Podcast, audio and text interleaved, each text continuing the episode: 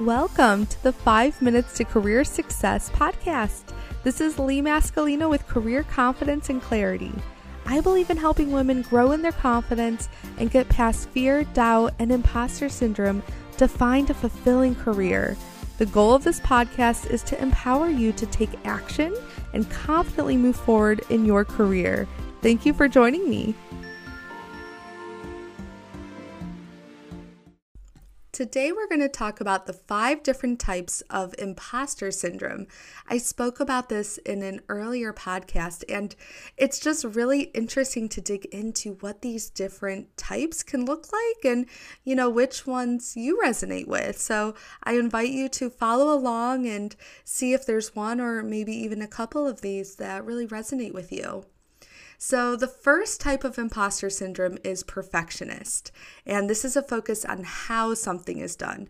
So, what this means is that you know, you make one small mistake, even if everything else is perfect, and this equals failure and shame, and that thought of, I'm an imposter, I'm a fraud, they'll discover that I don't know what I'm doing. All of those thoughts start to come out. And so that is the perfectionist imposter syndrome. The next one is expert.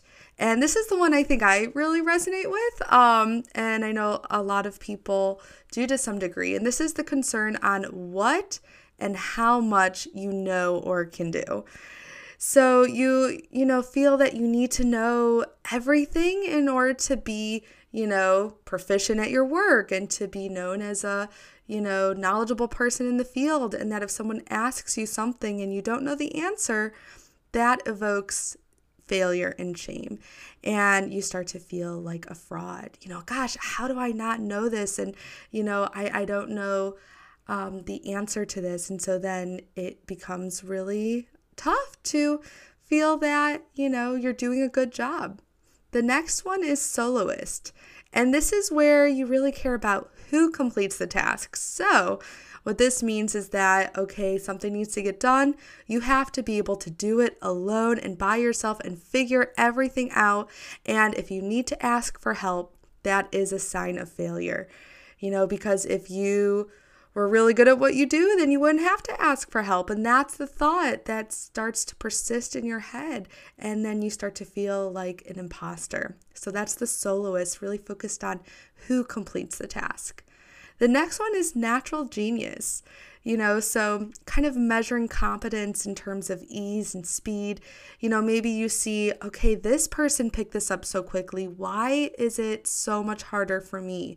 You know, maybe you're in an athletic sport or, you know, um, an art of some kind, or you know, whatever you're doing, you're seeing, you're seeing it come easier to those around you, and you feel that because you have to try harder, then you're a fraud and you really don't belong and you're not a good fit. You know, this can especially come out if you're a student taking hard classes and everyone else is just, you know, not as stressed and worried, or at least they don't seem to be. That's the trick because they might be. It just may not be as evident to the outside viewer. So if you're not a natural genius, then you feel like, gosh, I'm a fraud. I don't belong here. The last one here is superhuman. And so this measures how many roles you can juggle and excel at. And so, definitely for those parents out there, people who have to juggle, you know, being a partner, maybe you have to take care of your own parents, maybe you have to, you know, you're working and you're volunteering and you have to keep the house clean and you have to do all of these different things. And if something slips through the cracks, then you feel like, gosh, I'm a failure. I didn't handle all of the different roles that I have to um, have and all the different tasks that I'm supposed to be handling. And so, if you can't handle it all perfectly and easily, then you might feel like a fraud and those thoughts start to seep in. So, those are the five different types perfectionist, expert, soloist, natural genius, and super, superhuman. And I want you to think which of these resonates with you. And it's helpful to really pinpoint and understand where your imposter syndrome lies because that's the best way to tackle it and to really consider is this accurate? Is this an, a realistic expectation? And if someone else were to come to you saying, you know, gosh, I didn't know the answer to this one question, or I had to ask for help, or I couldn't do all these things and I let my house get messy, or whatever it is, what would you think of them? Would you consider them a fraud, or would you give them some slack and really understanding and giving yourself the same compassion? I hope this helps. Thank you.